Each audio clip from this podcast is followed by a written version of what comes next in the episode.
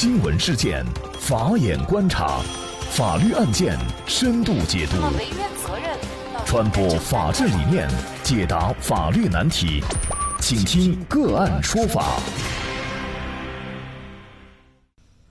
大家好，感谢收听个案说法，我是方红。今天呢，我们跟大家一同来关注：法院不允许实习律师做诉讼代理人出庭，违法吗？三月十二号，昆明市中级人民法院开庭审理了一起房屋买卖合同纠纷的再审案件。尽管案件本身也很有故事，但是法院开庭以后呢，审理法官认为实习律师不能作为诉讼代理人代理案件，引起了大量律师的围观和质疑。根据公开的庭审视频显示，法院开庭以后，作为被告方的代理律师向法庭提议，认为。原告方的诉讼代理人之一刘博是实习律师，而实习律师是不可以以特别授权的方式来代理当事人的案件的，因为特别授权意味着刘博可以处分当事人的实体权利，而作为实习律师，被告方代理律师认为刘博是不应该具有这样的权利的。虽然法律上没有禁止性的规定，但是从法理上来讲，应该是这样的。和实习律师刘博同时接受原告白文静委托的云南同盛律师事务所主任谢启达律师认为，法律规定的是实习律师不得以律师的名义单独执业，而法院不允许实习律师协助律师共同参与代理案件、参加庭审活动是违法的。假若法院认定实习律师不能参与协助律师共同代理案件，那么之前所有实习律师参与办理的案件的裁判文书是不是都是无效的？并且，如果人民法院不允许实习律师协助律师共同参与代理案件，那么律师协会和司法部门对实习律师的考核将如何进行？实习律师又如何才能成长？如何才能申请执业？针对这样的分歧，合议庭评议以后认为。根据民事诉讼法第五十八条的规定，当事人、法定代理人可以委托一到两人作为诉讼代理人，下列人员可以被委托为诉讼代理人：律师、基层法律服务工作者、当事人的近亲属或者工作人员、当事人所在社区、单位以及有关社会团体推荐的公民。法院认为，刘博作为实习律师不符合法律的规定，刘博的身份依法。不能作为本案原告的诉讼代理人，并且要求更换诉讼代理人。实习律师不可以作为诉讼代理人的消息一出，引起了昆明律师界，尤其是律师事务所主任和实习律师的广泛关注和讨论。云南红石律师事务所主任蒲贺洲认为，实习律师能否在执业律师指导下以代理人身份参加诉讼活动，是关乎广大律师事务所及实习律师的重大事项。那么，红石所已经组成研究小组，写了研究报告，希望有关部门能够予以关注。还有律师认为，大家同是律师群体的一员，都大力在维护实习律师的权益，而作为被告方代理律师，又相煎何太急呢？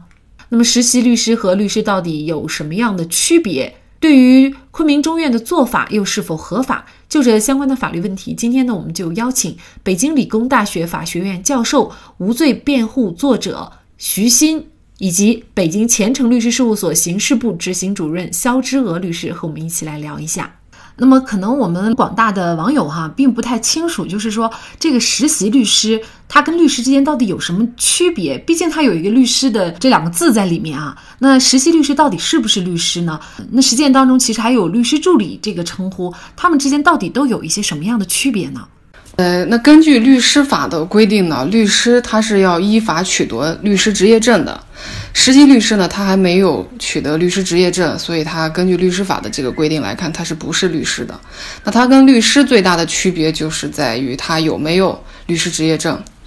那其实律师助理呢，它的范围是比较大的。理论上，律师、实习律师，包括在校的学生，都可以去做律师助理。但是在二零一五年的时候，两高三部出台了一个关于依法保障律师职业权利的规定。那其中呢，他把律师助理就限制在辩护代理律师所在的事务所的其他律师和实习律师。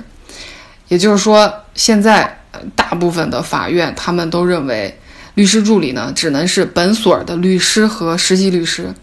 这就把那个你比如刚刚毕业的学生，他可能在申请实习，但是他就不是律师助理了，但是他又从事的是律师助理的工作，这基本上就是他们实习律师、律师和律师助理之间的一个区别。那实习律师他是必须要通过司法考试才能作为实习律师，还是说他只要有法学的理论基础就可以做实习律师呢？呃，要通过司法考试。你申请要作为一名职业律师的话，第一个要求就是要通过司法考试，才可以去申请实习律师。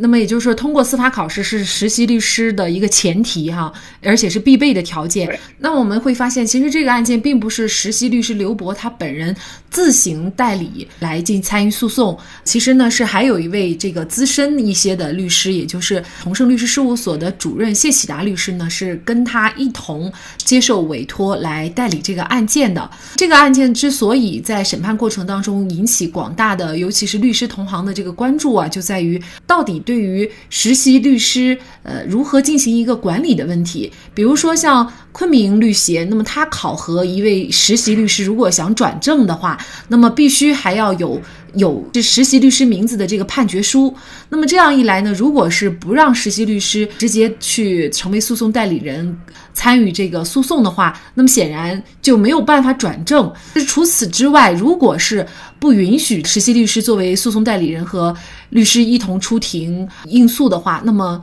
还会有哪些影响呢？您觉得？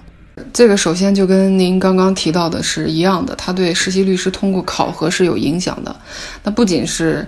呃，云南，因为我在北京申请实习也是在北京执业的嘛，北京律协也是要求裁判文书上要有实习律师的名字的。其实我个人认为啊，它的影响除了通过考核之外，它最大的影响可能是。如果实习律师不出庭，他没有办法切实得到有效的训练。尤其是你像诉讼律师，律师的战场在法庭，就跟上战场一样，你提前都没有摸过枪，你没打过枪，你怎么上战场，对吧？你缺乏实战训练，就导致你即便是拿到执业证之后变成了律师，也要花很长的时间去适应这个庭审，因为你前期没有参与嘛，法院也不允许嘛，对吧？这个可能是我觉得对。呃，律师培养包括律师发展的一个比较大的影响。那么，对于昆明中院的做法，您怎么看，徐教授？昆明中院不允许实习律师作为诉讼代理人参与案件出庭，这是违法行为。全国律协申请律师职业人员实习管理规则并没有禁止这种行为，他禁止的行为是。独自承办律师业务，啊，以律师的名义在法庭发表辩护或者代理意见。那这个案件中，实习律师并不是独自承办律师业务呀，他是和指导律师共同承办律师业务，在律师的指导下来承办律师业务，这是允许的。他不是以律师的名义在法庭发表代理意见。而是以实习律师的名义发表代理意见，作为律师的辅助人员出庭，帮他查找案卷呢，说提交证据啊，然后以一个辅助人员的实习人律师的名义来发表代理意见，这是都是可以的。我们在全国的很多地方代理过一些案件，呃，实习律师都是可以和律师一起。合作来承办案件，作为诉讼代理人提交法律手续，在法庭上发表辅助性的代理意见，呃，这是没有任何问题的。但是呢，在这样的一个庭审当中，我们也看到了法官他给出了不允许呃实习律师作为诉讼代理人参与诉讼的一个法律依据啊，就是民事诉讼法的第五十六条。那么您怎么看这个问题呢？我觉得要区别对待。你比如最明显的就是刑事案件中，他就是允许实习律师去作为辩护人的，以实习律师的身份作为辩护人出庭，并且去发表意见的。那我在实习期间也是参与了非常多的庭审，在北京、河南、福建、吉林这些法院的法官都是允许的。其实你想，刑事案件它涉及到公民的自由乃至生命，他们都是允许的。其实，在民事上，它大多数涉及的是一个财产问题，理论上应该也是可以的。但是，有很多法院他们做法不一样，有的法院允许，有的法院不允许。因为在民事诉讼的处理过程中和刑事诉讼的处理过程中，它都是大同小异。因为在出庭的时候嘛，因为毕竟实习律师他是没有经验的，那也是因为这个原因，所以全国律协他才规定。实习律师不能以律师的名义，不能单独、不能独自的去从事律师业务，就是说必须有一个指导老师跟你一并去处理这些事务。那在昆明这个案子中，也确实有谢律师，他们的主任跟他一起去出庭的。这理论上也是按照全国律协的规定，它是合理的，也是符合这个规定的，应当是可以的。但是因为确实是法院他会找一个依据来不让你出庭，那也确实没有办法。但那据我的了解呢，嘉兴市司法局啊和嘉兴中院，在二零一六年的时候，他们联合出台过一个关于规范实习律师参与诉讼活动的意见。那这个意见呢，就是很重要的一块内容，就是来说。呃，实习律师可不可以出庭？可不可以在庭审中发言？那他们呢，也是同样要求必须和律师同时出庭，表明实习律师的身份之后，你再发表意见。那你发表意见之后，要法庭要征询跟你一起出庭的那个律师的意见，就是说这个律师认不认可实习律师发表的这个意见。这样的做法，我觉得是可以借鉴的。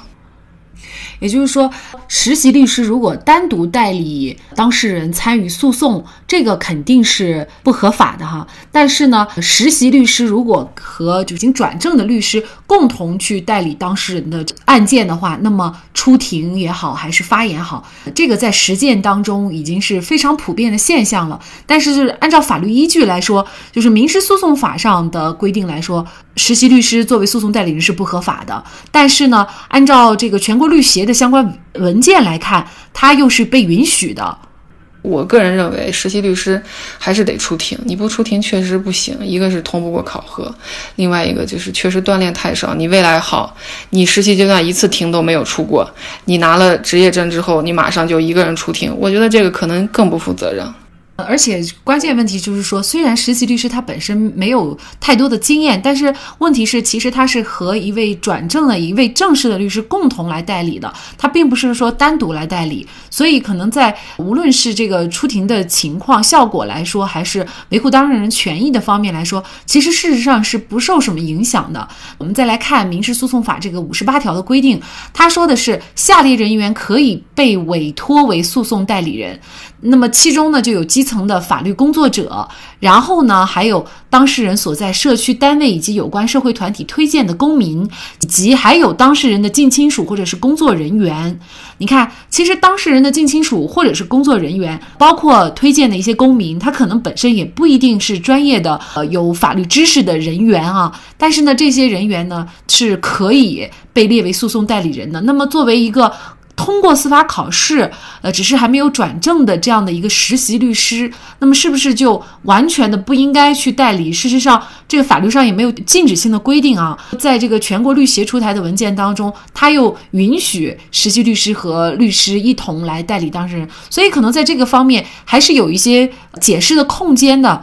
那所以这个案件出来以后呢，他确实是给实习律师作为诉讼代理人出庭，那么带来了很大的争议。那么，是不是应该相关的部门出台一些解释，对这个问题进行明确，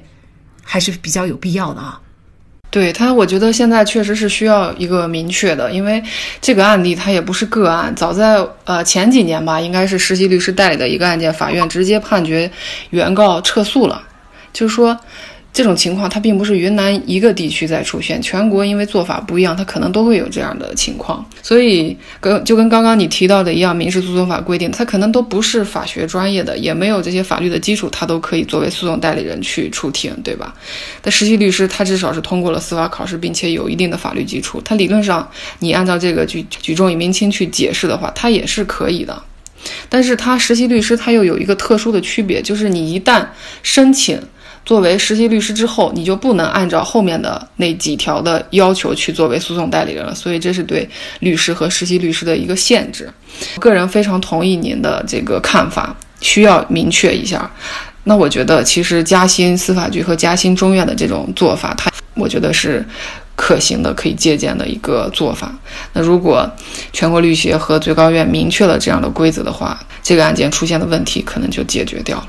应该说，每位职业律师都是从实习律师走过来的。实习律师和律师的区别，应该就在于实战经验。如果实习律师无法作为诉讼代理人出庭，那么实习律师又凭什么转为职业律师呢？面对个别法院的做法，肖志娥律师及相关律师建议可以遵从法院要求更换诉讼代理人的要求，这主要是从保障当事人的利益出发。而为避免更多的实习律师面临这样的问题，作为律师管理机构的司法局和审理案件的法院，或许可以共同来协商解决。好，那么在这里再一次感谢北京理工大学法学院教授、无罪辩护作者徐鑫，以及北京前程律师事务所刑事部执行主任肖志娥律师。那么大家如果想获得我们节目的图文资料，欢迎您关注“个案说法”的微信公众号，在历史消息当中就可以找到这期节目的全部图文资料。那么大家在生活工作当中遇到一些法律问题呢，也欢迎大家向我们进行咨询。您可以添加幺五九七四八二七四六七这部手机号码的微信号，就可以找到我们。他们都非常的资深、专业和负责人。感谢您的收听，我们下期节目再见。